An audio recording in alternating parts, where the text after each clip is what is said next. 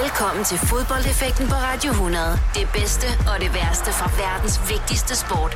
Her er din vært, Oliver Routledge. I feel glorious, glorious. Velkommen til denne uges udgave af Fodboldeffekten. Programmet, hvor I vi altså snakker om minder. Minder, som kan forankre en person til et vist sted med nogle visse personer, og som skaber den glæde og eufori, som kun fodbold kan. Til at snakke om disse minder skal jeg til, skal jeg til hvert program have besøg af folk, som elsker fodbold. Det har jeg igen i denne uge. Velkommen til dig, Dan Hammer. Tusind tak.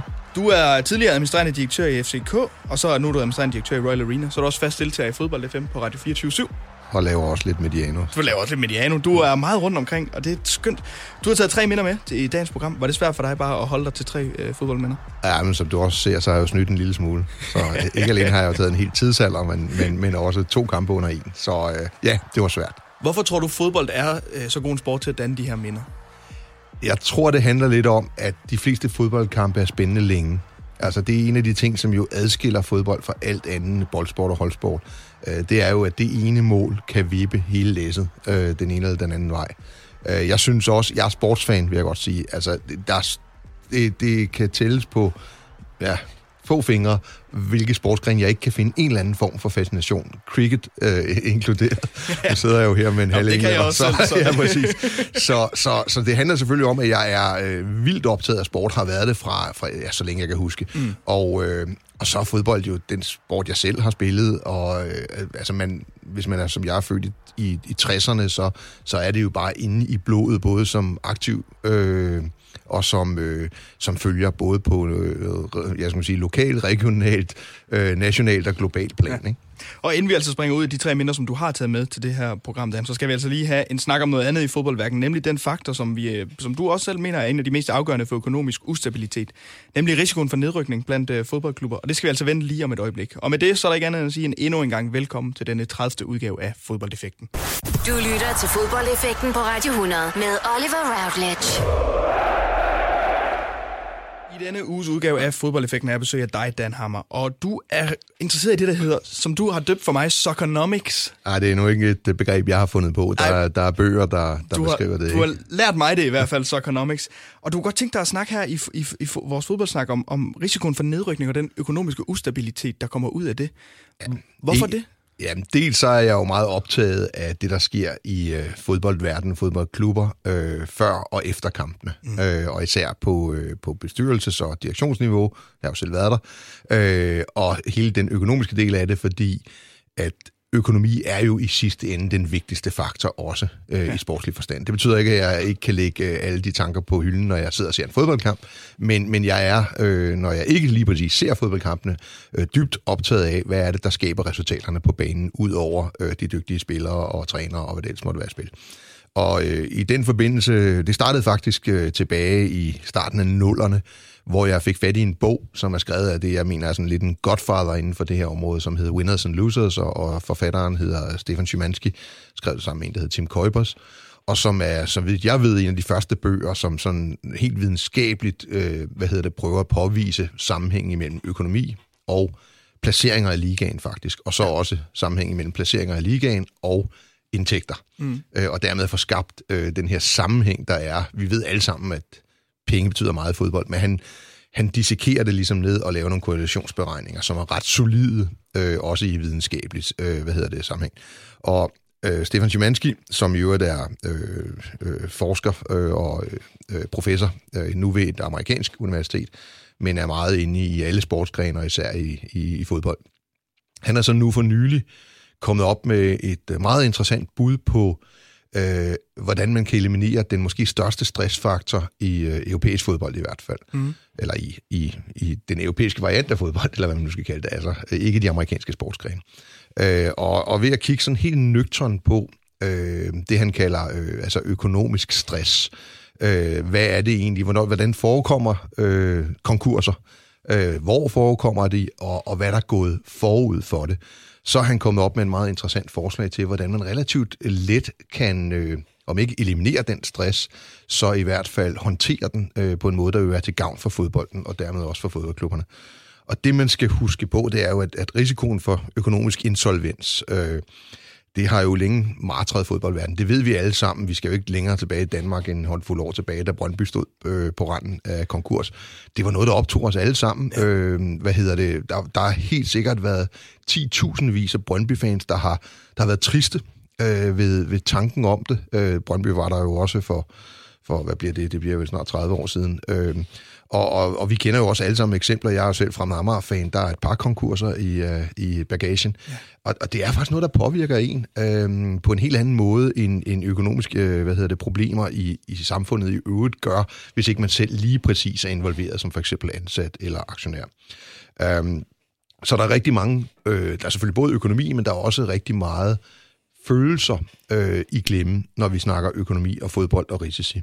Og det, som Szymanski han, øh, han er kommet frem til, det er, at han, øh, han har sådan ligesom dedikeret de her årsager til insolvens. Mm. Og det, han konstaterer helt overordnet, det er, at det er sportslige præstationer, der er ringere end det, der forventes med udgangspunkt i klubbens spillerlønninger og transfers. Ja. Altså, når man underpresterer, hvis det udtryk i øvrigt findes. Altså, mm. det, det gør det jo selvfølgelig i forhold til, hvor burde du ligge med den økonomi, du allokerer til dit første ja. hold. Øh, og så har han også konstateret, at de her sådan, sportslige underpræstationer, de skal foregå over flere sæsoner i træk. Altså oftest måske helt op til en håndfuld år, før det får en reel økonomisk stressvirkning. Um, og det han så også kommer frem til, det er, at, at, at kernen i det hele, det er den her risiko for en nedrykning, øh, mm. som jo ofte helt logisk er konsekvensen af de sportslige underpræstationer. Og det betyder jo selvfølgelig også, når man rykker ned, så betyder det selvfølgelig også, at din omsætning falder. Ja. Øh, og dermed er du ligesom inde i en ond cirkel. Øhm, da nedrykning er en nøglefaktor, så vil, øh, så vil insolvens ofte forekomme i lavere rækker. Det siger sig selv. Du skal spille dårligt nogle år i træk, og så ender du jo selvfølgelig i, i de lavere rækker. Ja. Og det er faktisk øh, typisk på tredje niveau. Og det kan vi også lidt genkende i Danmark, de klubber, der har problemer. De, øh, de ligger enten i bunden af første division eller i, eller i, anden division. i anden division. I hvert fald i nyere tid, skal det lige siges. Brøndby er et, et eksempel på en modsat, ja. må man sige. Øh, og men de var meget tæt på jo, at øh, en af konsekvenserne ville være, at de rykker ned. Ikke? Øh, og der, det han også konstaterer som et lille parentes, det er, at, at, at finansielle reguleringer, altså det her med egenkapitalen, skal udgøre så også meget af dit, øh, dit spillerbudget, og hvad der ellers måtte komme fra UEFA, det har ikke rigtig nogen indflydelse på frekvensen af insolvens. Altså det, er ikke, det kan man ikke rigtig øh, regulere sig ud af på den måde. Øhm, og da, da, da nedrykning jo er, og ned- og oprykning er så centralt i vores opfattelse af, hvordan fodbold det skal foregå. Altså i modsætning til de amerikanske ligaer, som er lukkede ligaer, så er det jo sådan helt inde i, i hjerteblodet på fodboldfans, at, at sådan skal det være. Der skal være udskiftning i de bedste rækker, eller i mm. alle rækker, både op og ned. Ellers så hænger det ikke sammen øh, som et sammenhængende system, øh, logisk nok. Så kan man jo ikke sige, at det letteste det var så at eliminere nedrykning. Det er faktisk det, man har gjort i amerikanske sportsgrene. Man har gjort to ting. Man har elimineret nedrykning, og øh, man har lavet forskellige reguleringer af, hvor meget man må bruge på sine spillere. De to ting er ikke mulige i en europæisk kontekst eksempelvis, eller i en soccer-kontekst. Øh, dels på grund af arbejds, øh, den frie arbejdsmarked, eller det frie øh, hvad hedder det, bevægelighed af arbejdskraft i Europa, øh, og dels øh, på grund af, at vi, vi ser på vores sport på en anden måde, altså at nederoprykning er en del af det. Så for at undgå de problemstillinger, der opstår, når en klub er på vej mod konkurs, eller eller som de gør i England, bliver sat under administration, øh, så, øh, så foreslår øh, Szymanski, at man, øh, man laver en forsikringsordning, øh, som alle klubber øh, betaler til. Ja. Og, øh, og når man så øh, kommer ud over kanten, øh, så får man simpelthen udbetalt en øh, forsikringssum, øh, som gør, at, øh, man, at klubben ikke forsvinder. Øh, så er der jo i forsikringsverdenen et begreb, der hedder moral hazard. Altså, øh, gør man ikke, tilskynder man i stedet for ikke uansvarlighed. Mm. Altså, det vil være nemt ligesom bare at oversætte fordi man ved, at nogen kommer og samler regningen op. Øh, og det er i det her tilfælde jo ovenikøbet dine konkurrenter øh, i kraft af en forsikringshåb. Det er ikke kun gældende for fodbold, det gælder i al forsikring, at der er jo selvfølgelig nogen, der kunne spekulere det. For at undgå det i øh, fodboldverdenen, så foreslås i mennesker jo også, at man at forsikringssummen ikke kan udbetales til den nuværende ejer. Så, så, det så du får ikke noget ud af det. Nej, Nej. Det, det er alle os fans. Okay. Øh, på en eller anden måde ved vi, altså man kan se, at de store klubber forsvinder ikke. Der er stort set ikke nogen fodboldklubber, der er forsvundet. Nej. Øh, det er meget, meget, meget få. Selv fra meget, meget tilbage igen efter flere konkurser.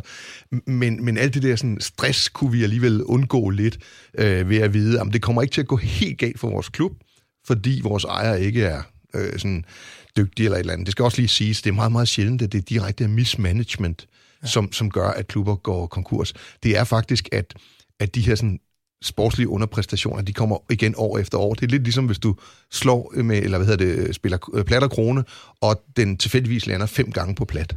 Det sker. Det er ikke mm. sandsynligt, men det sker. Ja. Øhm, og, og derfor er det også sådan lidt, man skal væk fra den her sådan oplevelse af, at oh, men man fortjener at gå konkurs, om jeg så må sige. Øhm, det er der nogen, der gør, det vil jeg godt understrege. Men, men, men alt andet lige kan det godt være udtryk for noget helt andet. Øh, en væsentlig pointe for os, der har studeret lidt omkring økonomi, det er jo, at held spiller rent faktisk en stor rolle i, hvordan det går i øh, fodboldkamp. Øhm, men, men, men det er bare sådan en, en, et meget godt eksempel på, at der forskes rundt omkring. Der, der kommer rigtig spændende idéer fra, fra den teoretiske verden, dem der følger fodbold på, på et talmæssigt plan. Mm. Øh, og at det her sådan faldt, faldt jeg tilfældigvis over på Twitter for ganske nylig. Og, og jeg må indrømme, at jeg sad og tænkte, det er ikke nogen dårlig idé. Nej, det virker umiddelbart, altså hvis man kan forsikre en fodboldklub og dermed ja, som du siger, at, at, den, at direktøren eller, eller formanden ikke, ikke, ikke får noget ud af det, fordi hvis han har drevet klubben dårligt i længere tid, og så er det fansenes klub, der jo ligesom bibeholder som, som en rigtig god idé. Præcis. Du kan sige, at vi har jo set nogle eksempler i England på, at dels øh, Spillerforeningen har været inde og vouch, øh, og dels øh, har vi set de her sådan, øh, supporters trust, mm. øh, der også går ind. Øh, men, men det ville jo være mere rimeligt, det var klubberne selv, øh, der sådan stod for at øh, lægge penge til side. Og jeg vil også godt sige, at jeg tror ikke, vi taler om øh, meget store beløb for den enkelte klub. Øh, det, så det er bestemt øh, en, en ting, der er virkelig interessant at diskutere. Også fordi nu har vi også haft en strukturdebat i Danmark, der jo ender med, at man, man nu laver en ny struktur fra, jeg tror det er om halvanden sæson. Ikke? Mm. Øh, og, og der er nedryknings... Øh, diskussion, en af dem, man faktisk ikke rigtig har turde tage fat på i forbindelse med den nye gamle 12, at det er jo ikke den gamle struktur, for man spiller stadig slutspil og sådan noget. Men man vender jo tilbage til et af de ting, som var den reelle udfordring ved øh, 33 spillerunders ligaen, nemlig at vi ender igen med at have Europas formentlig højeste nedrykningsrisiko. Øh, ja. øh, altså to ud af 12 hold, der rykker ud. Og det vil sige, at vi genindfører en stressfaktor, øh, sådan, i hvert fald i matematisk forstand, hvor det her, sådan, den her sådan, problemstilling jo er interessant. Sådan en her løsning med, at, at man kunne gå ind og forsikre øh, en fodboldklub, og dermed altså mindske den her økonomiske ustabilitet. Hvordan kommer det overhovedet på tale? Altså, hvordan opstår sådan en, en, en snak her? Er, er det fordi, der igennem årene er kommet for mange penge i fodbold? Altså... Uh, det ved jeg ikke. Jeg, jeg kan huske, at øh, jeg læser jo blandt andet de her sådan, rapporter, der kommer fra Deloitte hvert år, hvor de gennemgår økonomien i de forskellige øh, ligaer, og især mm. i de engelske ligaer. Der kan jeg da huske tilbage for en af de rapporter, der kom, var det 10 år siden, der havde de et citat med fra 1901, altså ikke boldklubben 1901, men, men årstallet 1901, mm. hvor, hvor man mente, at der var for mange penge i fodbold. Altså, så jeg tror, det er sådan, altså der er mange penge i fodbold, og vi ser nogle rigtige, altså hvor der er mange penge, er der, er der folk, der er villige til at gøre rigtig meget for at få fat i dem. Øh, sådan er det fra Klondike til, til Premier League. Øh, jeg, jeg synes, det bliver sådan en, et, et det bliver sådan en elastik diskussion, om der er for mange penge i fodbold. Øh, der er mange penge i fodbold. Ja. Penge spiller en kæmpe stor rolle, øh, også, på, øh, også på selve banen. Øh, så det er bare en forudsætning. Og derfor må man selvfølgelig bygge sin struktur rundt omkring op på en måde, hvor det bliver så færre som overhovedet muligt. Nu nævner du selv det her med, at der er ikke så mange store klubber, som vi ved, der, der, der går hen og, og går konkurs. Altså det, det, det er meget sjældent, det sker. Så vil sådan en her løsning ikke være rigtig godt for de, for de mindre klubber? Fordi der er vel også forskel på økonomisk ustabilitet i en, i en klub som FCK end i en klub som Vendsyssel? Altså. Jo, jo, altså der er jo eksempler på, at nogle af de store også øh, falder igennem, men, mm. men jo, det er, det, altså, det, vi, vi snakker i alt overvejende grad øh, igen klubber på, på tredje niveau, ja. øh, eller klubber, der er på vej på tredje niveau. Øh, men af og til vil det jo også ramme, øh, øh, hvad hedder det, en, en større klub. Mm. Øh, det er der jo ingen tvivl om. Så noget som dobbeltnedrykninger, er, er det noget at gøre med ø- økonomisk ustabilitet også? Altså nu senest, hvis vi kigger på England, i en klub som Sunderland for eksempel, altså Premier League, Championship, og nu går de og spiller League One, og L.A. Short solgte klubben, han sagde, de tager den gratis, altså så længe jeg overtager gælden. Altså, spiller det nogen rolle i sådan noget her også? Altså, er det økonomisk, eller er det, sport, er det, er det bare underpræstationer? Ja, der er ingen tvivl om, det nok også er økonomisk. Lige præcis øh, dobbeltnedringer i, i England er lidt bizarre, fordi du får de her faldskærmspenge med. Ja. Altså, så, så, så, så der, der skal du virkelig være uheldig. Mm. Øh, men der er selvfølgelig et element af øh, hvad skal man sige, negativ momentum, øh, når, man, når man rykker ned. Og, og i Danmark ser vi jo mere ofte det modsatte, at, at Superliga-nedrykkerne kommer tilbage igen relativt hurtigt. Mm. Øh, hvad hedder det? Så altså, det er jo ikke kun held. Det, det skal jo siges. Du skal jo have gode spillere, der vinder. Du skal have motivation. Din, din, øh, altså, vi så for eksempel, vi har set det flere gange med AGF, der rykker ned, og så samles hele byen omkring øh, klubben ja. igen, og, og så kommer de tilbage igen i mange tilfælde styrket. Øh, men det er klart, når man først kommer ind i den der, så, øh, så, så går det stærkt den forkerte vej. Og så, så øh, det er et lidt andet emne, men, men jeg har interesseret mig rigtig meget for de psykologiske mekanismer, der, der, der, der, øh, der omgiver fodbolden, mm. øh, og især der, hvor man træffer beslutninger.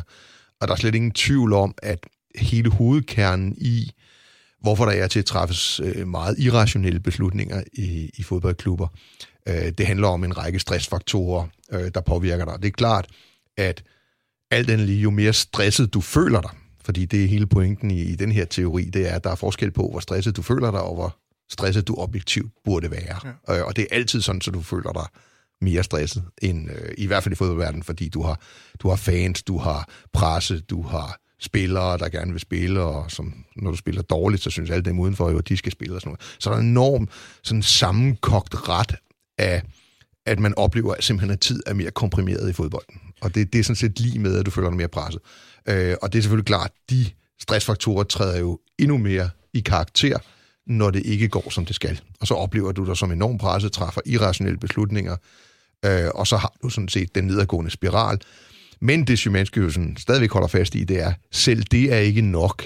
Øh, der skal stadigvæk, du skal stadig være relativt uheldig, hmm. øh, for at øh, komme ind i de her 4-5 sæsoner, hvor det, hvor det virkelig går skidt. Nu har du selv haft din daglige gang i, øh, i en fodboldklub som administrerende direktør i FCK. Hvad, hvad, hvad tror du, chancerne er for sådan noget her, som forsikring af en fodboldklub kunne gå hen og blive en realitet? Store. Ja. Det tror jeg faktisk. Øh, jeg har, altså nu, nu, nu læste jeg det her for et par dage siden, mm-hmm. så, mhm. så der er sikkert modargumenter, jeg ikke lige har kunne komme på. Jeg har også skulle beskæftige mig med Lucas Graham og lidt andet her øh, de seneste par dage.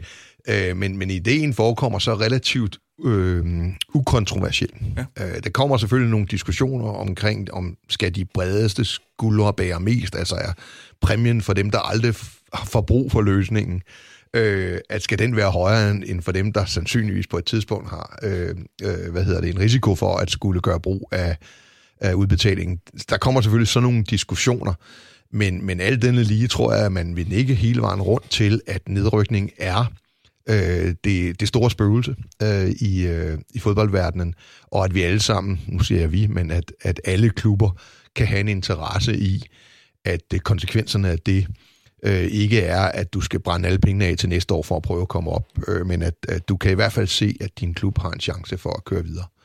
Det er meget interessant, og nu skal vi altså snart videre til øh, det, som øh, det programmet rent faktisk også handler om fodboldminder. Den, du har nævnt øh, det fra Madama et par gange, det er også det første minde, du har taget med. Vi skal snakke om Sundby Idrætspark i 1970'erne, så det er ikke bare et minde, det er et helt årti nærmest. Ja, det er det. det jeg, jeg er fra 63, øh, så jeg begynder vel at komme sådan i Sundby Idrætspark i 71-72, øh, og for 11 år øh, efter, at jeg selv bliver medlem i Fremad Amager i, øh, i 73. Øh, og det er, det, det er bare forbundet med så mange fantastiske minder. Vi tager det altså lige om et øjeblik her i Fodboldeffekten. Fodboldeffekten på Radio 100. I denne uges udgave af Fodboldeffekten er besøg af Dan Hammer. Du er tidligere administrerende direktør, nu er du administrerende direktør i Royal Arena. Så er du fast deltager i Fodbold Du laver også programmer for Mediano. Du har godt styr på fodbolden, Dan. Dit første minde, du har taget med, det er, jamen, du har bare skrevet Sundby Idrætspark i 1970'erne, parentes fremad Amager. Altså, hvad er det her for et minde for dig? Ja, udover det gør ondt at sætte frem Amager en parentes. Uh, men uh, det var bare til din forståelse. Du er jo noget yngre end jeg er, og for ja. vendsyssel kan jeg forstå, ja, eller uh, Jørgen er det vel reelt set. Uh, ja, men, men det er jo det, der ligger i en hver fodbolddreng. Altså vores første minder, vores første store klub. Øhm, jeg voksede op i det, der hedder Hørgården øh, ude på Amager. Nu, mm. nu er faktisk en del af, nu, nu er det faktisk en officiel ghetto. Ja. Øh, det var, øh, øh det var øh, de store øh, udflyttergrupper fra fra broerne inde i København, øh, saneringsmodende bygninger. Øh, jeg boede selv på Nørrebro de første par år af mit liv. Øh, og så blev man flyttet ud i det, der hed Urbanplanen, som mm. var sådan en kæmpe øh, hvad hedder sådan, udflytningsprojekt. Øhm, og, øh, og det, der står mest tilbage fra min barn omkring det, det var, at det var jo børnefamilie. Så, så, så vi var bare så sindssygt mange børn på Amager. Øh, og rundt omkring Sundbiders Park, for Urbanplanen ligger jo klods op af øh, Sundbiders Park. Den ligger på sådan et lille et lille øh, landområde, som ligger imellem, og i fodboldforstand kan det ikke blive bedre, mellem Irlandsvej og Englandsvej. Altså, så, så, ikke, øh, så, så bliver det ikke bedre.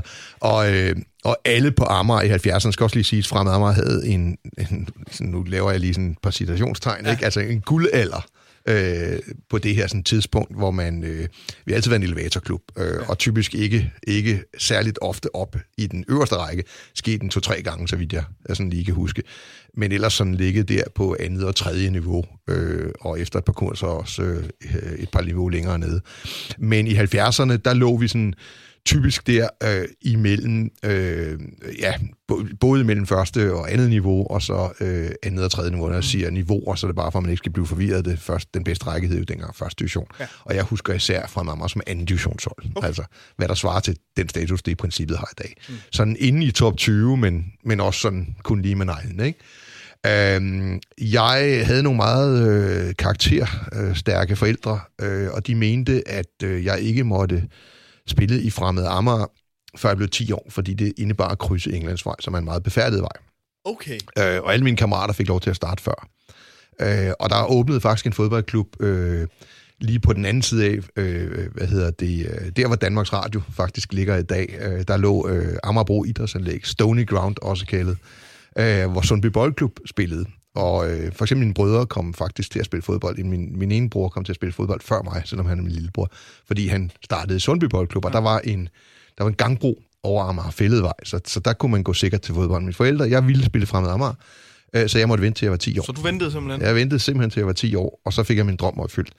Ja. Øh, og nogenlunde samtidig begynder jeg jo sådan at øh, få lov til at gå over i, øh, fordi man fik jo man fik jo det her Shio-kort, og så var der sådan nogle tal ude i siden, og det var øh, gratis adgang til kampene. Og så klippede de, okay. så klippede de i hullet for hver gang. Ikke?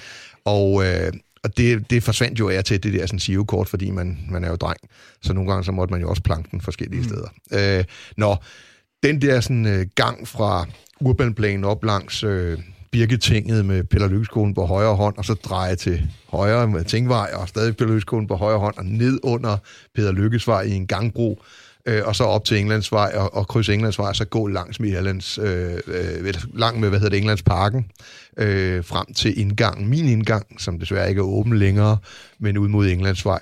Det er for mig sådan, øh, mens kirkeklokkerne bimler, fordi det er jo også en pointe, og der skal vi huske på, at vi er vi er, ja, vi er jo de her sådan små 45 øh, år tilbage, hvor, hvor det der med kirketid og sådan noget, det var, det var noget helt andet.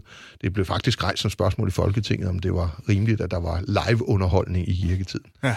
Øhm, hvad hedder det? Og så gå ind og opleve, hvad jeg husker som altid mere end 5.000 tilskuere på, på et relativt lille fodboldstadion. Hold op. Øh, det er nok ikke helt rigtigt. Der var nok et par kampe, hvor der var lidt færre, men, men det er en kendetegn ved Amager, at, at man altid har haft relativt mange øh, tilskuere.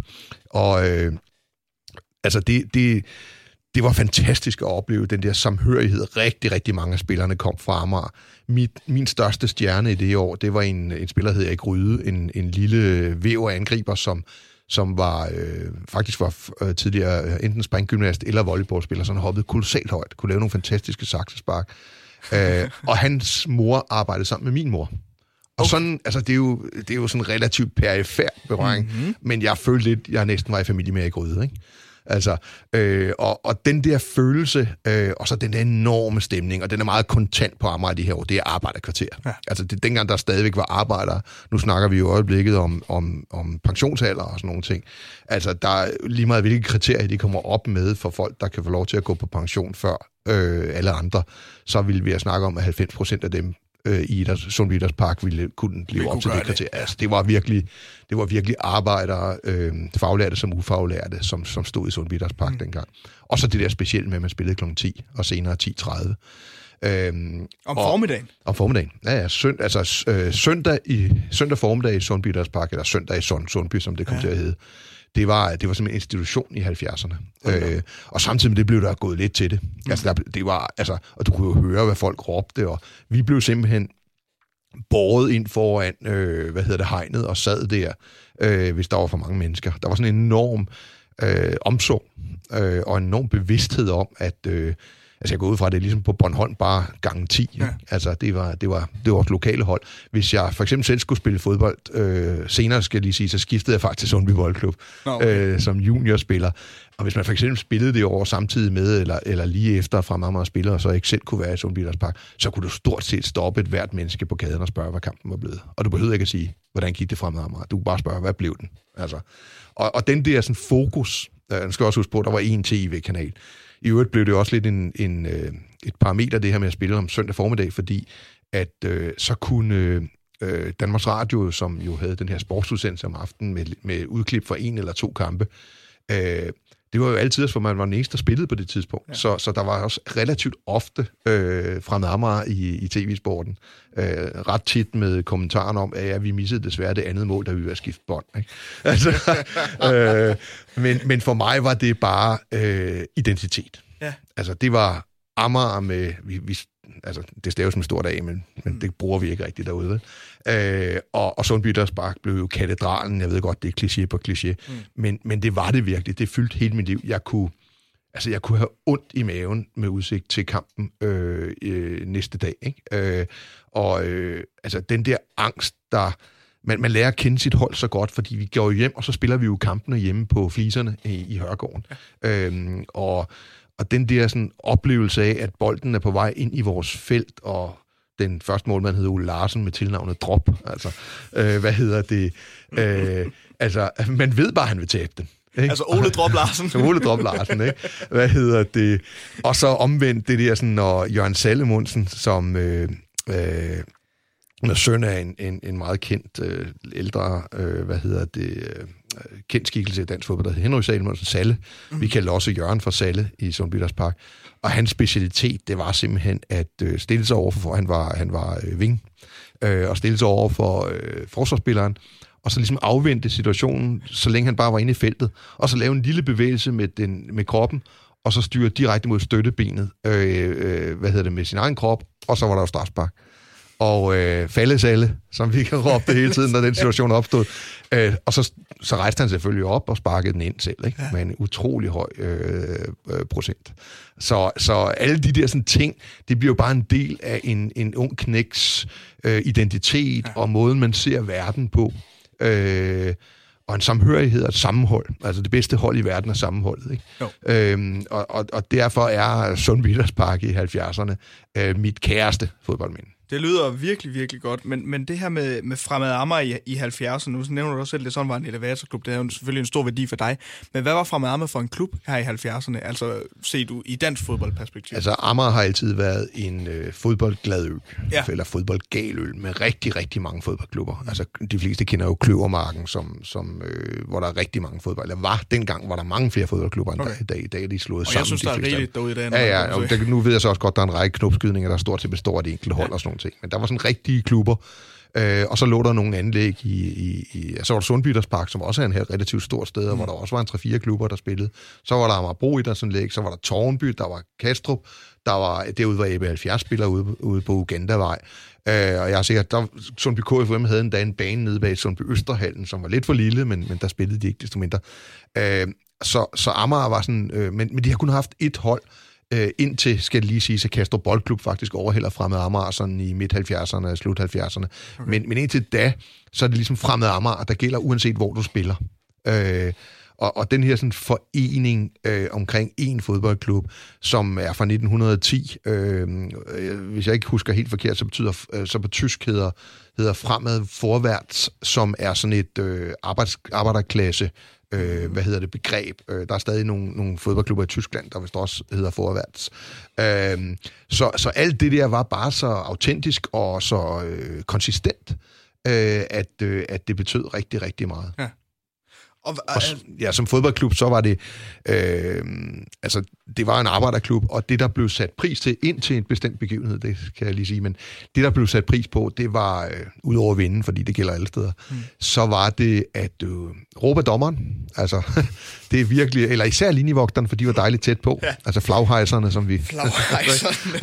ja, øh, vi, altså, der er rigtig mange gange, vi har hjulpet med en offside-kendelse, det vil jeg godt sige. øhm, hvad hedder det? Og, og det har været et helvede, kan jeg godt fortælle dig, at være i, øh, linjevogter i Sundby deres Park i 70'erne, fordi ja. de fik røg. Ikke? Og det skal også siges, morgenværtshusene på Amager er jo også notorisk berømte fra den tid. Øh, nogle, gange, nogle gange, der går rygter om, at, at man også er til hentet spillere inden kampen. Ikke? Modstandere, der jo øh, altså aldrig havde prøvet at spille kl. 10 før, eller kun gjorde det en gang om året, så, så det var virkelig sådan ja. kogt op. Men det, man satte pris på, og det er ikke så overraskende, det var jo arbejderfodbold. Altså, ja. der, skulle, der skulle kæmpes igennem indtil øh, der kommer en bestemt fodboldspiller frem, og så lærte vi virkelig at sætte pris på en anden form for fodbold, og det er jo Frank Arnsen, ja. øh, som, som, som helt ung kommer op øh, på første holdet, øh, og er faktisk med sammen med Søren Lerby. Søren Lerby er jo oprindeligt fra Tostrup, men, men kommer over øh, og spiller en halv sæson sammen med Frank Arnsen. Og der spiller vi bare noget andet fodbold, øh, og sætter enorm pris på det. Og den der oplevelse at se øh, det her, sådan, den her individuelle kvalitet lige pludselig, der kunne flå et forsvar op, når Frank han tog de der ryg op langs sidelinjen, så holdt vi vejret. Altså, mm. Og vi vidste, vi var vidne til noget, der, der var større end Sundby Park, øh, hvilket var svært at forestille sig på det her tidspunkt. Øh, inden da har Fremad været i pokalfinalen øh, i 72 som anden divisionsklub, hvor man taber til, øh, til Vejle Boldklub, som jo var den helt store og meget tekniske øh, fodboldklub dengang. Ja, mastodont. Altså. Ja, og jeg kan huske faktisk, at øh, da man så rykker op på et tidspunkt, så spiller man også mod Vejle i Sundbyters Park, og der bemærker Vejle-spillerne efterfølgende, at sproget var favorit, øh, både på tribunerne og på banen. så, øh, så vi, altså, men jeg tror, at Fremad er sådan en klub, som øh, dem, der ikke øh, er amerikanere, Øh, og man kan meget nemt blive amerikaner. Der er ikke sådan noget med anden, tredje, fjerde generations ting. Du flytter bare derud, så er du en af os. Ja. Øhm, hvad hedder det? Men så er der rigtig mange mennesker, der har det med fremad på den måde, at, at, øh, at det, det er sådan en klub, man godt kan lide. Mm. Øh, altså, øh, der er sådan en, en anden yndlingsklub for, for nogen. Øh, og, øh, og, det er et kæmpe potentiale i øvrigt for, for klubben, som den aldrig rigtig har fået, fået løftet, men det er lidt en sidespring. Ellers så, øh, så var det det her arbejderfodbold, hvor en god takling, altså på engelsk manér. Øh, ja, det lyder lidt engelsk. Altså... Er du rigtig klog? Altså, der var et kolossalt pres fra, øh, fra, fra tilskuerne. Ja. Øh, jeg tror nok, rekorden er fra en kamp, øh, hvor, hvor man skulle undgå nedrykning øh, til den tredje bedste række. Det vil sige, at man spillede i den anden bedste række.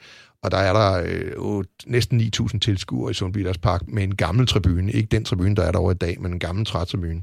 Og der hang folk simpelthen i øh, lysmast, der stod inde i, eller i Englandsparken og øh, på toiletterne og kiggede ind. Øh, fantastisk øh, oplevelse, og man redde sig også livet at spille uafgjort og sendte B93 ned i stedet for.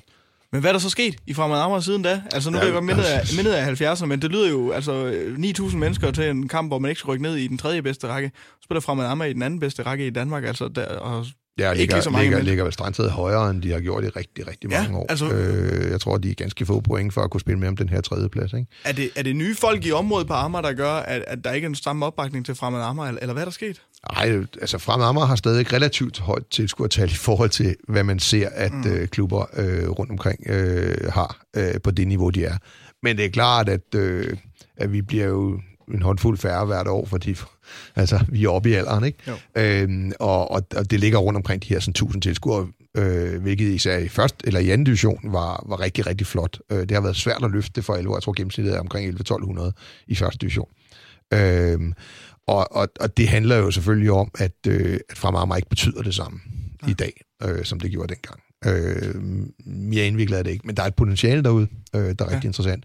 Jeg vil også sige, at klubben selv, eller dem, der nu engang har måttet overtage førsteholdet øh, i forskellige øh, selskabskonstruktioner, har jo også gjort meget for, at det skulle være sværere at elske øh, fremad. Altså, det, vi, vi, som sagt, vi er jo øh, gået konkurs øh, nogle gange, øh, og øh, nu er det så øh, et nyt sæt af ejere igen, øh, udenlandske, øh, angiveligt fra Monaco, men helt tydeligt også med nogle russiske forbindelser af en eller anden art, øh, som har overtaget. Øh, og, og der er meget, der tyder på, at Fremad Amager står og kigger ind i samme fremtid som, som en række andre første divisionsklubber, som Farmerklub, øh, Øh, og det er jo en virkelighed, man skal vende sig til. Mm. Øh, vi er jo for lang tid siden forbi den periode, hvor man kunne regne med, at dem, der sluttede efterårssæsonen, det er også dem, der stiller op i forårssæsonen. Øh, så det er jo sådan en glidende overgang til noget, der overhovedet ikke har ret mange minder eller mindelser om den gang, hvor øh, altså skistede man en eller to spillere ud, fordi de, øh, fordi de blev øh, ungdomstrænere og, og, og var så langt i deres familieliv, så de ikke længere kunne spille fodbold. Den tid er jo for længst forbi for alle klubber. Og jeg har det rigtig ambivalent med det ejerskab, der er derovre nu. Jeg har sådan egentlig svært ved at sige noget negativt om det. Øh, de bringer nogle spændende spillere ind. Øh, det tidligere ejerskab kendte jeg ret godt. Det var, det var dansk. Og alt den lige overtog de det på helt, helt nede på nedrykningens rand i, i anden division. Øh, og har jo alt den lige etableret det som en, en solid første divisionsklub. Ja. Øh, det er svært at fornægte udviklingen i, i fodbold, øh, men jeg kan godt sidde derovre, og jeg kommer der stadig, fordi det er fremad Amager, øh, og har sæsonkort, øh, og sidder sammen med mine gode venner. Øh, og, og man holder jo med fremad Amager, og de spillere, der nu løber rundt i den blå trøje nede på banen lige nu, Øh, og så, så sidder man nok lidt, og det tror også Willy Jønsson, der sidder lidt til venstre for mig, en gamle gasolin, øh, hvad hedder det, medlem, han tænker nok også lidt det samme, at jamen, det er jo klubben, vi holder med, mm. og de her nye tider, ja, hmm, altså, det, det, det er svært for mig at vinde mig til, at, øh, at øh, Fremad Amager er en farmerklub. Ja. Øh, men omvendt har vi fået så mange tæsk på at være alt muligt andet. Så, så lad os se, hvor det her fører os hen. Fremad Amager i 70'erne lyder i hvert fald som en rigtig arbejderklub, og en klub, der ja, havde en stor fanskar, som man kunne støtte op omkring. Ja, og du skal huske på, det var jo kolonihaverne. Det var, altså, du kunne jo nå at have en hel søndag efter sådan en kamp. Ikke? Du kunne ja. lige nå hjem til frokosten. Øh, altså, der var bare så meget... Øh, jamen, der var bare så meget kultur, mm. øh, at, at det, var, øh, det var fantastisk at være med af. Det lyder rigtig helt, helt fantastisk. Og det er altså også det første minde, du havde taget med til den uges udgave af Fodboldeffekten, Dan Hammer. Sundby Idrætspark og Fremad Amager, ikke i parentes, øh, i 1970'erne. Tak fordi du fjernede den. Fodboldeffekten på Radio 100. De største og de værste øjeblikke i fodboldhistorien. I den uges udgave af Fodboldeffekten er så heldig at besøge dig, Dan Hammer. Du er tidligere administrerende direktør i FCK, nu er du administrerende direktør i Royal Arena. Mange der meget at se til derude i øjeblikket også. Ja, gudskelov. Ja, heldigvis. Da, så er du også fast deltager i Fodbold FM og laver altså også uh, ting for Mediano. Det andet minde, du har taget med, uh, Dan Hammer, det er en tur over i England. Vi skal på det gamle Wembley den 20. maj 1989 til FA Cup-finalen imellem uh, ja, Liverpool og Everton simpelthen. Simpelthen. Hvorfor skal vi snakke om den kamp? Jeg tror, at... Øh i hvert fald folk i min alder, men jeg tror trods alt også folk på din alder, mm. at hvis man lavede en bucket list omkring fodbold, så ville FA Cup-finalen nok være en af dem, der, der poppede op. Øhm, og på trods af, at trænerne rundt omkring gør, hvad de kan for at devaluere turneringen, så er det jo stadigvæk en, en massi, altså massive game, eller match. Ikke? Altså, Øh, og sådan har det også været for mig, og det var det også øh, øh, igen, da jeg voksede op og, og fulgte fodbold. Den der lørdag eftermiddag, hvor man sad derhjemme, så spillerne komme ind på banen. Øh, jeg har sådan en minde om en... Ja, altså der, der er bare så mange gode minder fra den dag, hele det der om, øh, hvad hedder det, gærede fod, den fodboldkamp. Så det stod ret højt på min liste, en dag så, øh, jeg havde fået mit første fuldtidsjob, og det var som kommunikationsmedarbejder hos SAS oppe i øh, Stockholm. Mm. Øh, og der havde jeg en, en, en ældre kollega, som, som også var meget fodboldinteresseret. Og øh, vi stod sådan tilfældigvis en dag og snakkede lidt om, hvad vi godt kunne tænke os at se og sådan nogle ting. Og når man arbejdede i SAS og sådan noget, havde man jo også nogle muligheder for noget flybillet og andet. Og så sagde jeg så, at jeg har altid drømt om at komme til at se FA Cup-finalen. Og så sagde han ikke noget, og så gik der et par uger. Og så stod vi igen ude i køkkenet over en kop kaffe og snakkede, hvordan det var gået af AK i weekend. Han var i Jørgård, og jeg var i AK. Jeg boede i Solna på det tidspunkt, så det blev man nødt til at være. Øh, og så... Øh, og så siger han, nå jo forresten, øh, jeg har vist nok skaffet to billetter til FA Cup-finalen her til sommer. Nå, bare lige. Så står man sådan lidt der, så tænker man, øh, laver han fis med mig? Men det gør svensker ikke. Nej, altså, nej det gør de Og det gjorde han heller ikke, gudskelov. Øh, det, der så øh, sker derfra, er så med til at gøre øh, den her sådan, finale til noget helt specielt, for den er ikke kun speciel for mig, fordi jeg var der. Det er jo øh, en kamp, der bliver afviklet 4-5 uger efter Hillsborough. Ja øh, og de 96 omkomne. Øh, og, øh, og dertil er det jo to Liverpool-hold, øh, der spiller mod hinanden.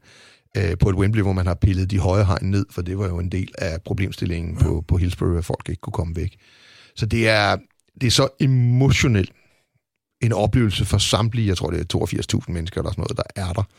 Øh, det, er, øh, det er en fest, der ikke kan gå galt, så at sige. Fordi folk øh, respekterer bare hinanden så meget, og der er bare så mange følelser på spil. Øhm, det er så også begyndelsen til en lidt bizarre øh, hvad skal man sige, relation, jeg har til Liverpool, fordi at jeg er jo Leeds-fan, helt inde i hjertet. Øh, og dengang jeg blev Leeds-fan, var valget mellem Liverpool og Leeds, for det var de store klubber ja. øh, i slut 60'erne, starten 70'erne i England, hvor jeg begyndte at se øh, tipslotter.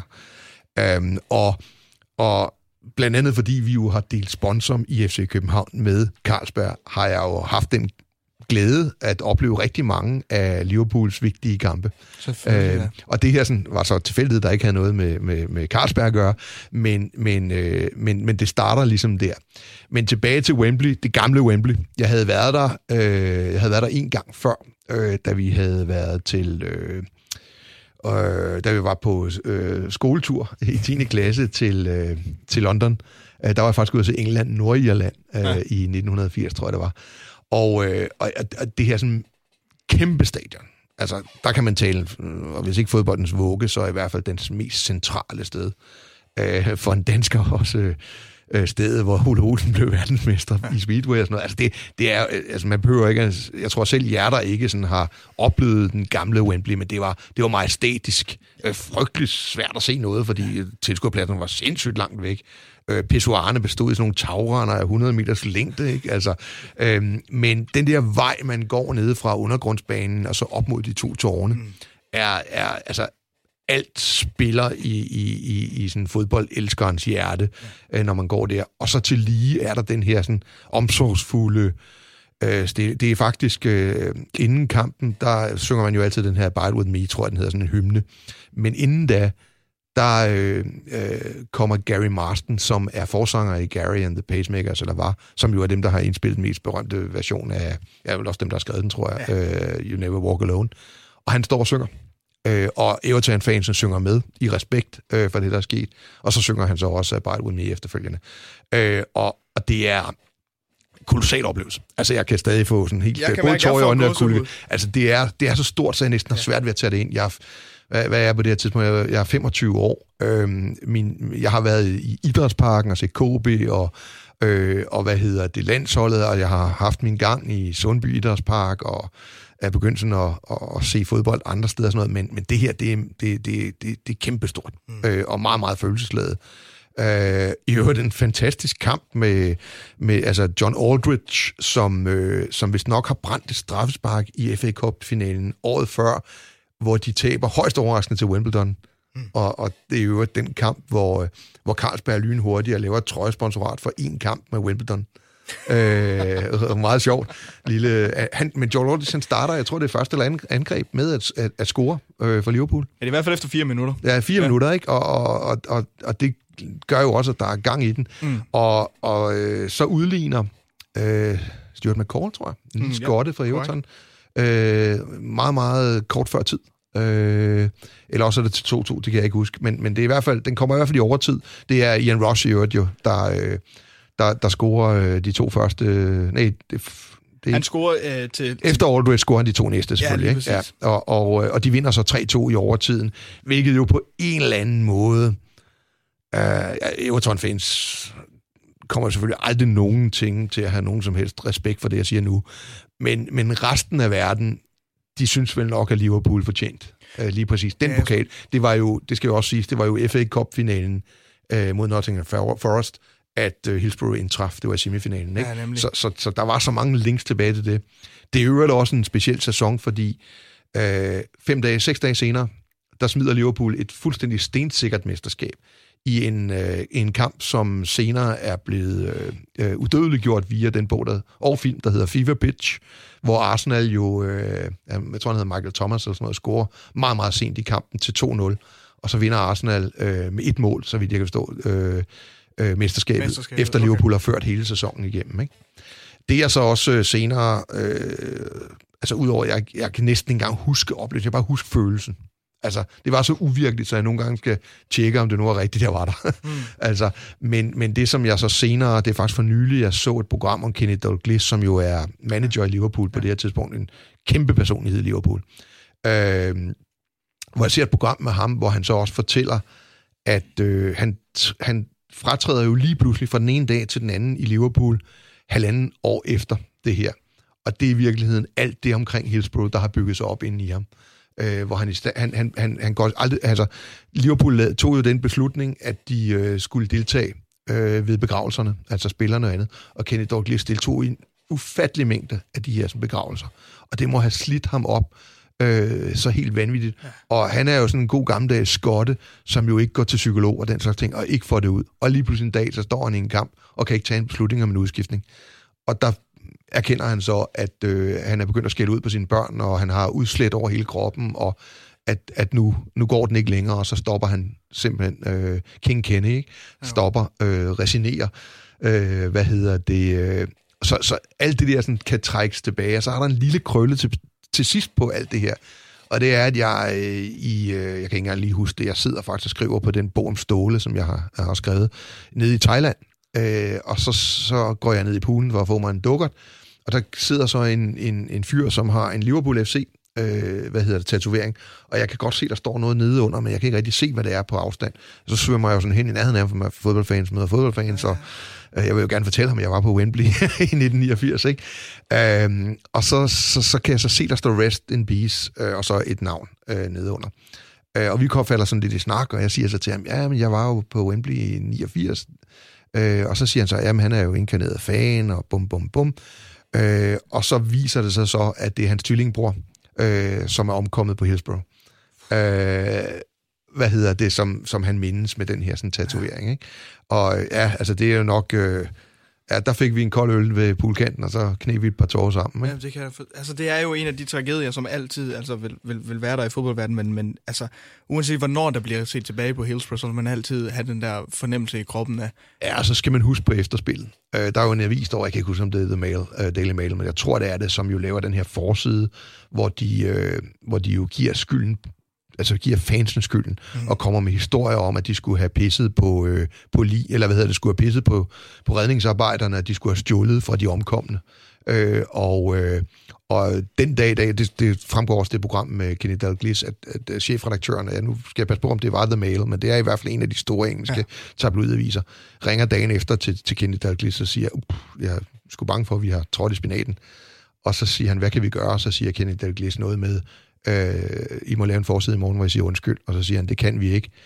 Så er vi ikke mere at snakke om, siger Kenny Dalglish. Ja. Den dag i dag tror jeg ikke, du kan finde øh, en, øh, en newsstand i øh, Liverpool med respekt for selv, der sælger den avis. Nej, og der har også været alt det her med Justice for the 96, altså Præcis. efterfølgende ikke på ja. det. Og det har jo vist sig, at der blev truffet nogle helt horrible beslutninger øh, i forbindelse med det der.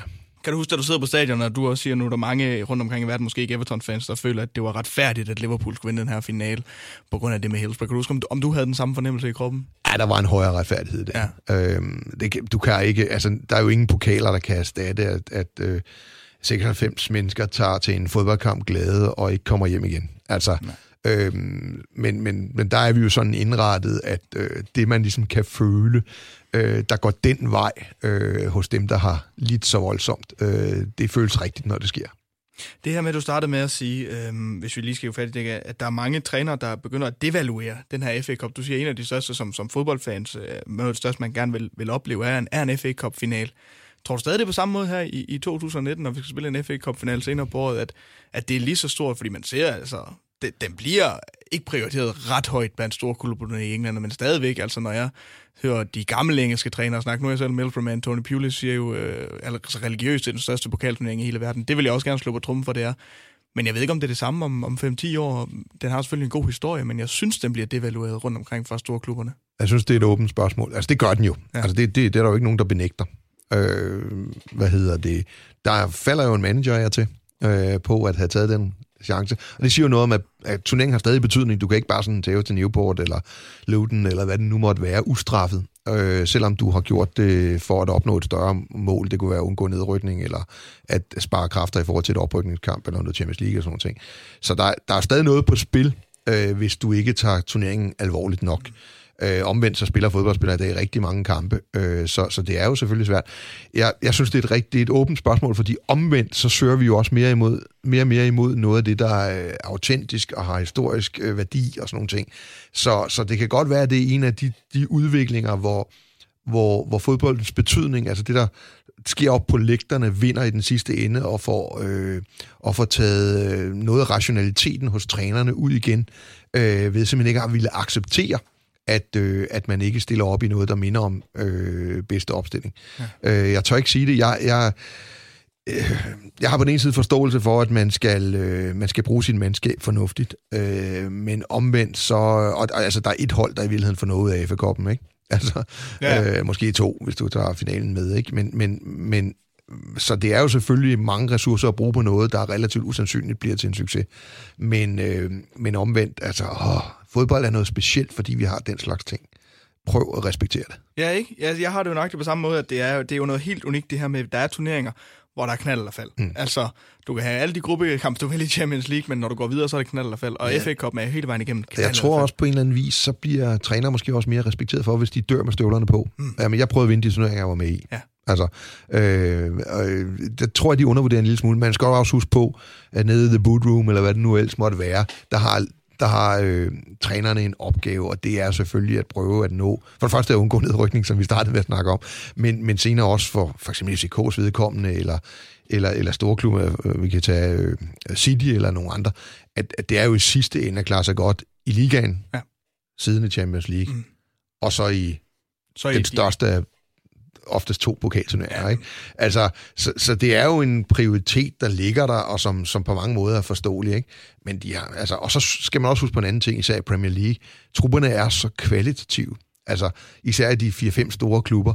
Så reelt set kan det jo godt forsvares at sætte øh, 8-9 øh, i andet led ind på banen mod et hold fra en lavere række, fordi de burde måske spille Champions League i en anden klub. Ja. Altså, så, så det er jo også det er jo ikke sådan, at de bare sætter et dårligt hold de sætter bare ikke det bedste hold. Ja. Altså. Men øh, ja, jeg synes, det er et af de store spørgsmål i fodbolden, det er, om, om, om pokalturneringerne, og især FA-koppen, kan blive ved med at bevare sin mytestatus. Den havde i hvert fald en enorm status tilbage i 1989, da Liverpool de altså vinder 3-2 i forlænget spilletid over Everton. Du på stadion, det gamle Wembley Stadion. Har du været på det nye også? Det har jeg. Øh, jeg har også været efterfølgende på det gamle, da, da Michael Laudrup vinder øh, Champions League. Øh, ja. Sampdoria fra Barcelona, hvor Goman scorer i sidst. så det er et stadion, som, som, som jeg virkelig mindes med veneration. Jeg har ikke samme forhold til det nye stadion. Det er jo det er formentlig det stadion i verden, der har det største blueprint. Altså aftryk, det er kæmpestort. Ja. Ja. Øhm, der er nogle ting, hvor man kan se, for eksempel øh, på tv kan man jo se, at hele den her Wembley Club af alle de her sponsorer, så de kommer altid for sent ud, både til kampen og start og efter kampen, så du starter altid kampene, både første og anden halvleg, med at kigge direkte ind i, jeg ved ikke, hvor mange tusind tomme ja. øh, pladser, som er enormt ærgerligt. Men det er jo et fantastisk stadion stadigvæk, og... Øh, Øh, jeg har været der en 4-5 gange, tror jeg, til forskellige typer. Jeg har faktisk et Leeds der. Øh, øh, mod playoff. Doncaster, playoff, ja. tabte. Øh, men lige taget stort set købt, opkøbt alle Doncasters øh, pladser også, så det var jo i virkeligheden jo Ellen Road flyttet, Ellen til, Road flyttet til, London. til London. Ikke?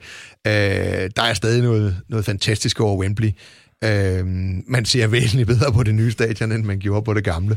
Øh, men, øh, men nej, jeg vil ikke have undværet at have været de der sådan, øh, 3-4-5 gange på, den, på det gamle stadion. Det er fuldstændig fantastisk. Dejlige minde, du har taget med her i fodboldeffekten Danhammer. Altså Liverpools FA Cup sejr i finalen over Everton den 20. maj 1989. Fodboldeffekten på Radio 100.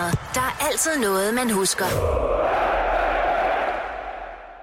I denne uges udgave af Fodboldeffekten har jeg besøgt dig, Dan Hammer. Du er tidligere administrerende, i FC, Kø- øh, administrerende direktør i FC København, og det er også FC København.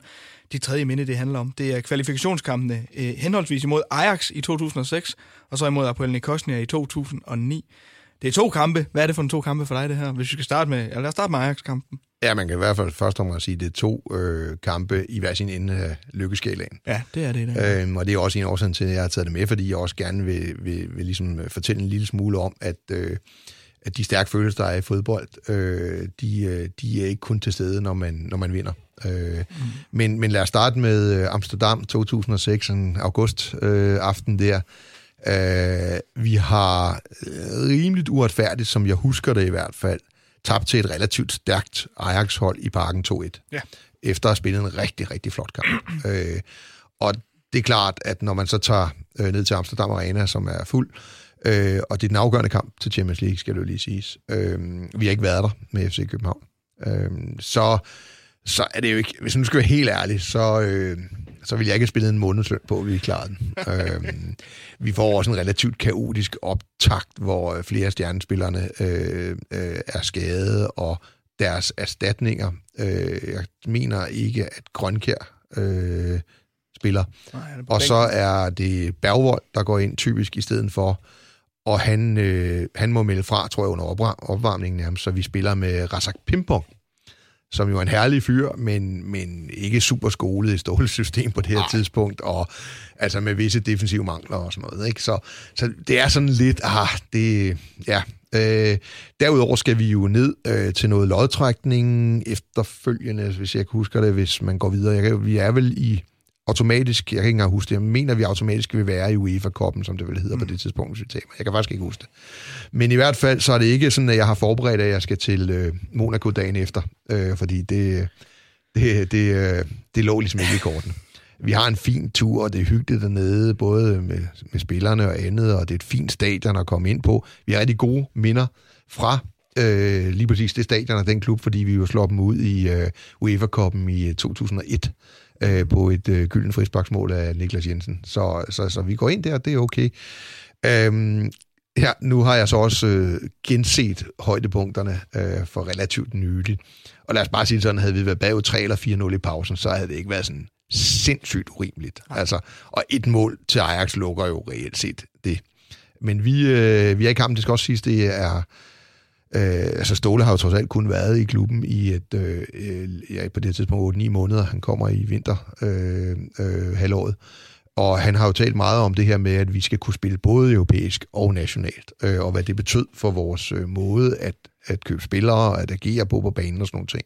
Men det har han jo ikke for alvor fået implementeret på det her tidspunkt. Øh, nå, indtil stort set en halv time før jeg kan ikke huske, om det er det 758. 20. minut, eller... Nej, det er måske lidt før, vi scorer det første mål, men, men der er det en ret ensidig øh, historie, hvor vi er meget, meget sjældent deroppe at tro, øh, hvad hedder det, Ajax-mål. Men, øh, men så laver vi jo øh, et øh, mål, hvor øh, bolden kommer fra venstre side, tror jeg, et frispark, og så kommer så støder Silberbauer frem og står absurd fri og sætter en inderside til. Ja.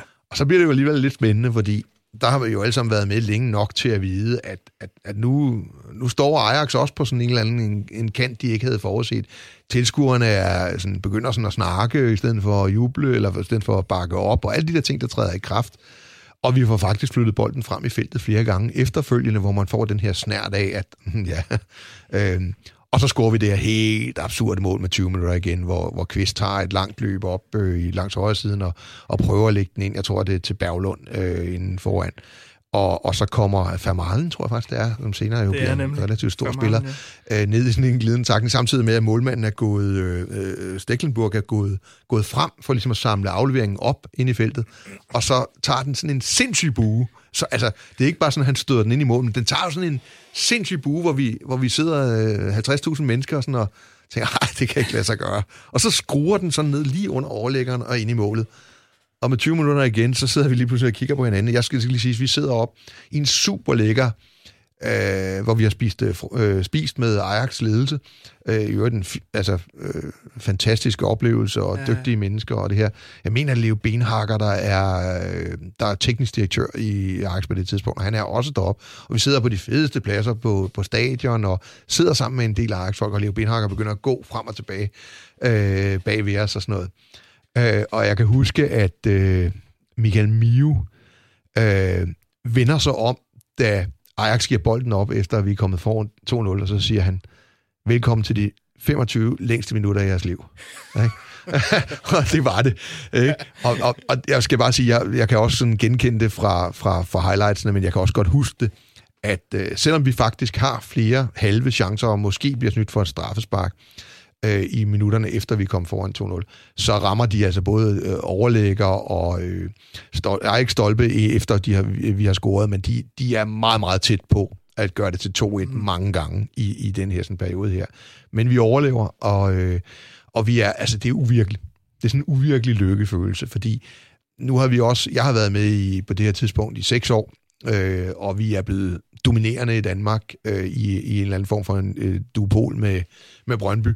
Øh, det her er jo et gennembrud. Det er jo det, vi ligesom har sådan kigget efter. Champions League ville ligesom være hakket, ja. at, øh, at nu, nu er vi en klub, der betyder noget internationalt.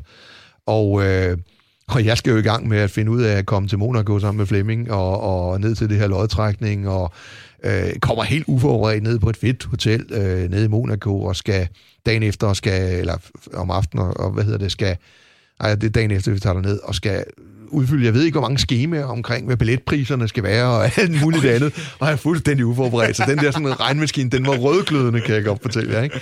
Øhm, og, og vi får så den her pulje med Benfica, Celtic og... Øh, øh, hjælp mig lige her. Det, det største hold. Øh, United? United selvfølgelig, ja, ja. Øh, og det kan jeg vel godt sige nu, det er så længe siden, men jeg har det ikke rigtig godt under den der sådan lodtrækning, fordi at øh, vi har taget en chance, ja. og vi har fået en koncert ind, øh, som jeg husker det. Øh, en stor koncert. Og, og hjemmekampen mod United kommer op ifølge det sådan oprindelige schema på den dato. Eller i hvert fald sådan, så det ville være svært med koncerten.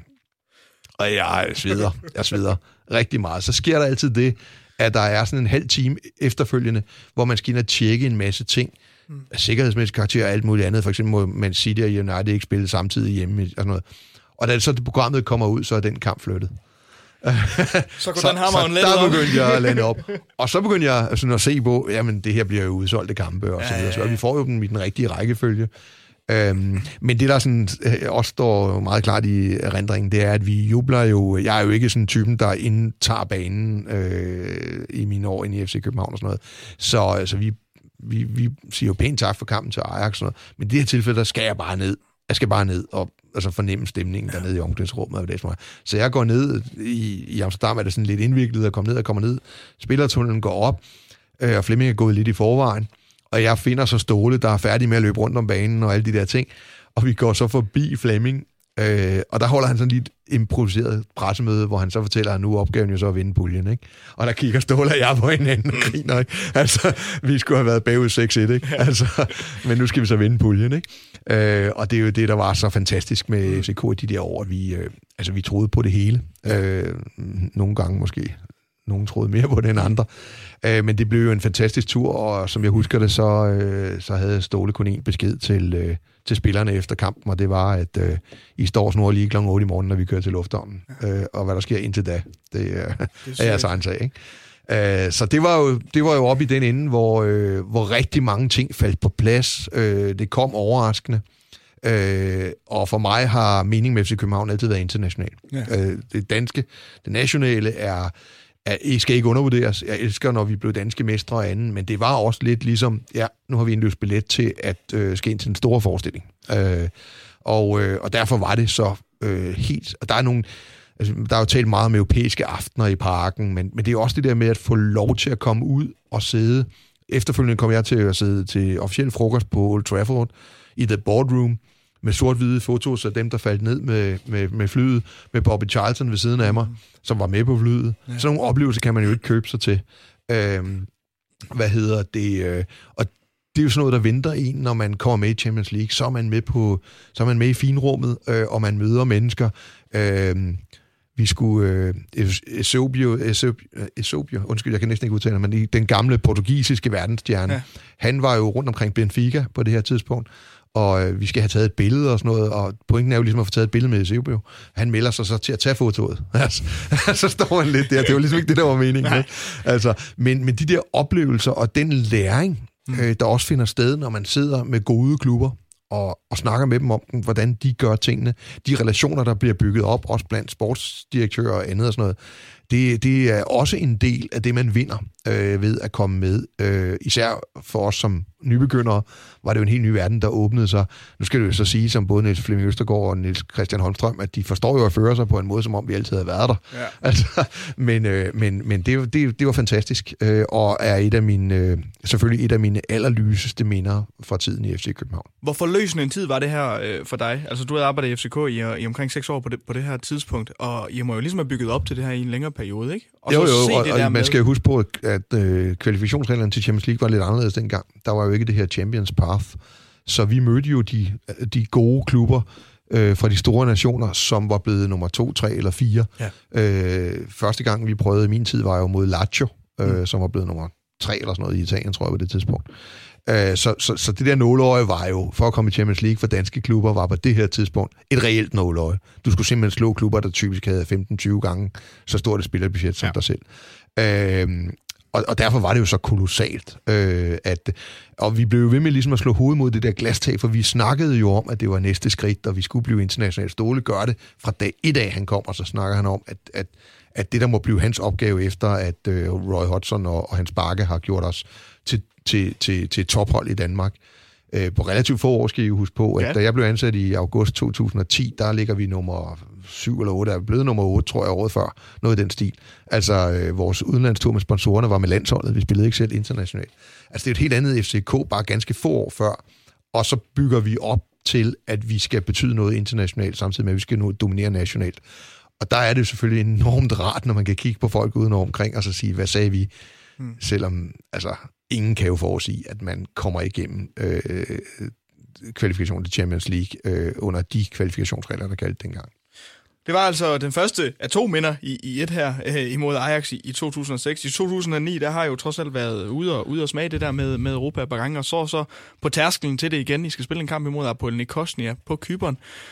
Øh, endnu mere tab den, den, den kamp. Hvad var det for en oplevelse at være en del af? Ja, for det første har man jo lavet kvalifikationsreglerne om, og vi er begyndt at arbejde med, at vi har reelle chancer for at komme i Champions League jævnligt ja. øh, via det her Champions Path.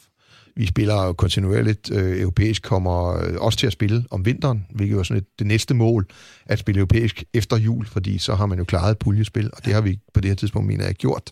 Øh, I, I UEFA kom, jeg tror ikke, jeg kan ikke huske, om det er blevet Europa League på det øh, tidspunkt.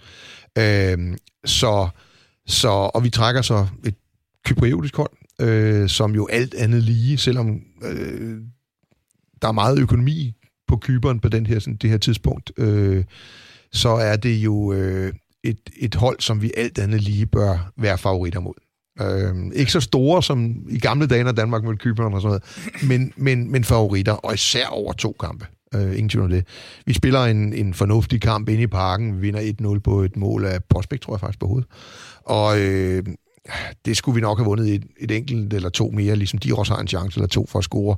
Men det er sådan lidt, ah, altså det vigtigste er, at de ikke scorer, trods alt, og vi kommer der ned med at føre.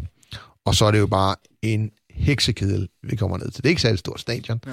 Uh, det er jo de her sådan 30 grader, tror jeg, eller sådan noget, når man starter. det er måske lidt overdrevet, men det, det er sådan en varm sommeraften på Kyber, Kyberen.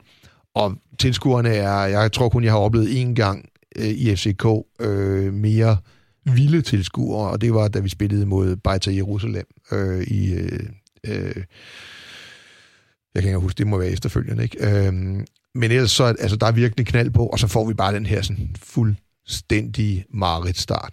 Det skal også siges, at øh, på det her tidspunkt er jeg jo blevet administrerende direktør, øh, og det her er jo lige sådan omkring der, hvor øh, finanskrisen den er ved at tage fart for alvor. Øh, det er jo ja. to, efteråret 2011, at Lehman Brothers krakker, og de første følgevirkninger er først for alvor begyndt at vise sig for det, man kalder the financial crunch. For det var jo, hvad det var. Altså, der var ikke... Der var ikke Øh, der var ikke økon- altså man kunne ikke låne penge, der var ikke øh, om der var simpelthen ikke øh, tilgang til kapital.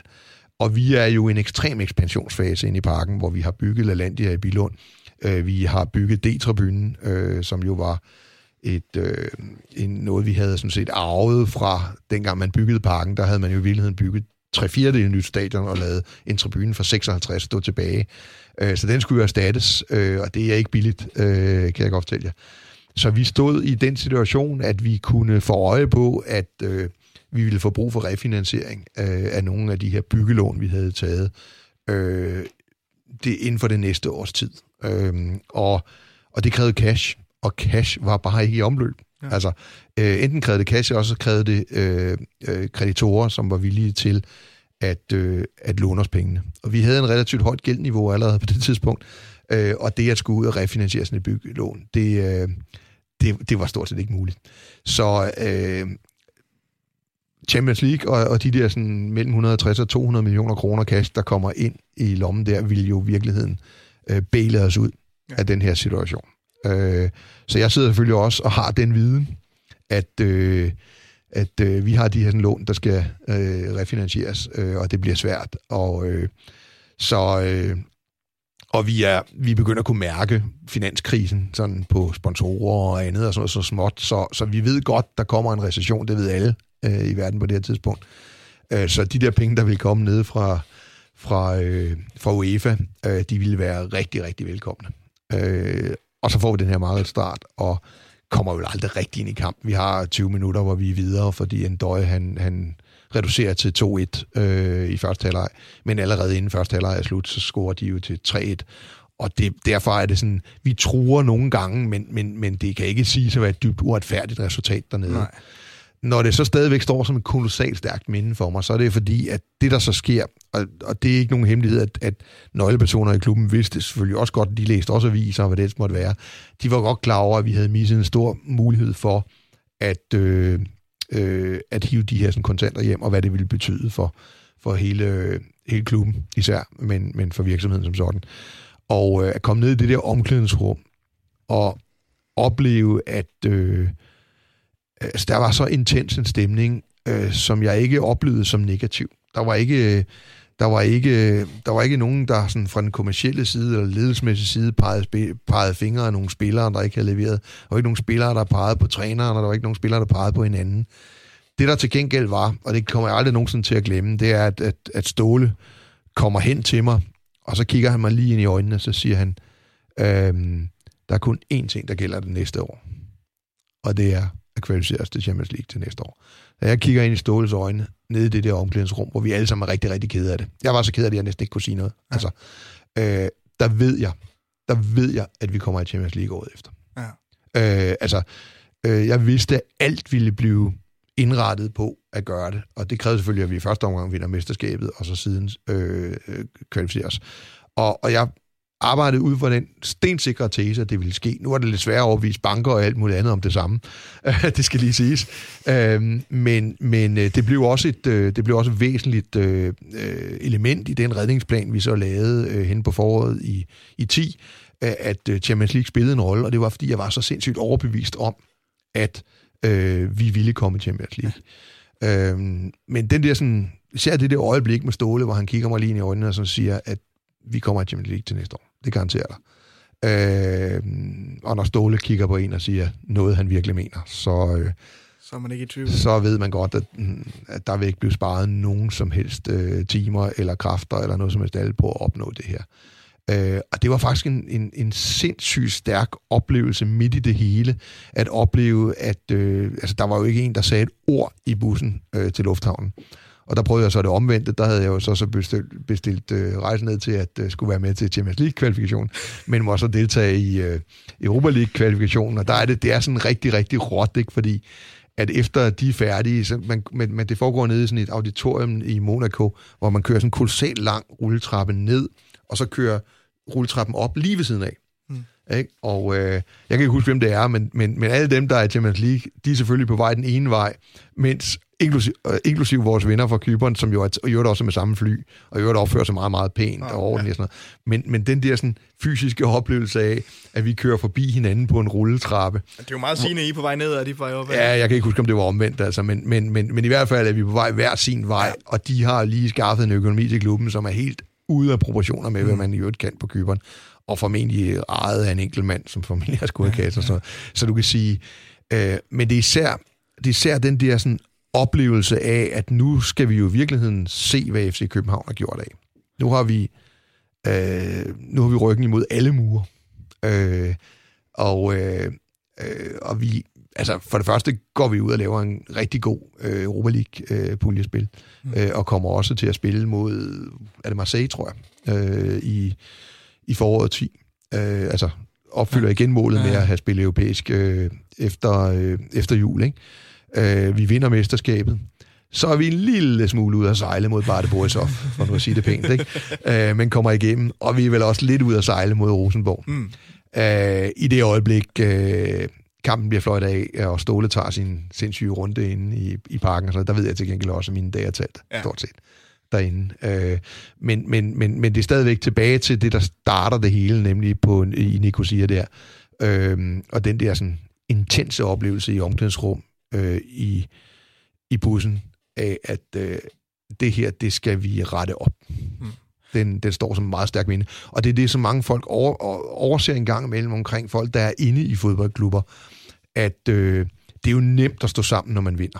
Mm. Altså, det er jo nemt at føle sig glad og bruge alle superlativerne, når man vinder. Øh, men der, hvor man mærker, hvad klubber er, er bygget af, øh, det er jo selvfølgelig, når man taber de allerstørste kampe. Øh, og, og, og lige så lykkelig man bliver, øh, lige så lamplået er der en risiko, man bliver, når det går den anden vej. Og jeg oplevede det stik modsat. Jeg oplevede øh, en, en energi, ja. som øh, var, var helt kolossalt. Og det er jo lidt besynderligt, synes jeg, fordi du ved jo selv, altså, som, som den administrerende direktør, at du er lige gået glip af 200 millioner kroner, hvor du altså kunne bygge op for at bygge en ny, ny tribune, og hvad ved jeg, mm. altså, og, og som du også siger, det var øh, altså finanskrisen, der var på sit, lige ved at nå sit højeste der. At man så har den energi der, og vide, at du så kan gå ned og stå og siger til dig, jamen næste år, der er vi i Champions League. Ja, og det var ikke som, altså det kunne jo nemt have været sådan en slags øh, undskyldning eller sådan noget. Ja. Nej, nej, jeg, altså jeg følte det helt nede i maven, at, at det følte man nu så forpligtet til. Altså, øh, og, og følelser, der, øh, der kommer på baggrund af noget trist, øh, og nu skal vi ikke gøre det mere end det er. Det er penge, og det er fodbold. Det er ikke, øh, det er ikke sygdom øh, eller katastrofer. Øh, men det var jo selvfølgelig et bagtæppe, der var mørkt. Ja. Altså, så, øh, så, så står følelserne nogle gange klare. Det har det i hvert fald gjort for mig. Øh, og derfor nævner jeg det lige så gerne som et minde som øh, 2006 eller, eller øh, 2001, og Zuma Saxespark, mm. øh, eller, eller Hjalte scoring på Brøndby Stadion og sådan nogle ting. At, at måske er det der i virkeligheden det, der brændte sig mest fast i mig i min tid i FC København. To øh, kampe i hver sin ende af, af følelsespektret, i hvert fald det tredje minde, du er med. Ajax FCK i 2006, hvor I kvalificerer sig til Champions League, og så Apoel Nikosnia FCK i 2009, hvor I ikke kvalificerer til Champions League. Det tredje og sidste minde, du har med i denne uges udgave af Fodboldeffekten, Dan Hammer. Du lytter til Fodboldeffekten på Radio 100 med Oliver Routledge. Med de tre minder, Dan Hammer, så er vi nået til vejs ende med den uges udgave af fodboldeffekten. Vi nåede Sundby Idrætspark i 1970'erne, Liverpool, FA, uh, Liverpool Everton FA Cup-finalen i uh, 89, FC Københavns kvalifikationskampe i 2006 imod Ajax og mod Apoel i 2009. Tusind tak for de uh, tre minder, du har taget med til den uges udgave. Det var en sand fornøjelse. Fodboldeffekten på Radio 100.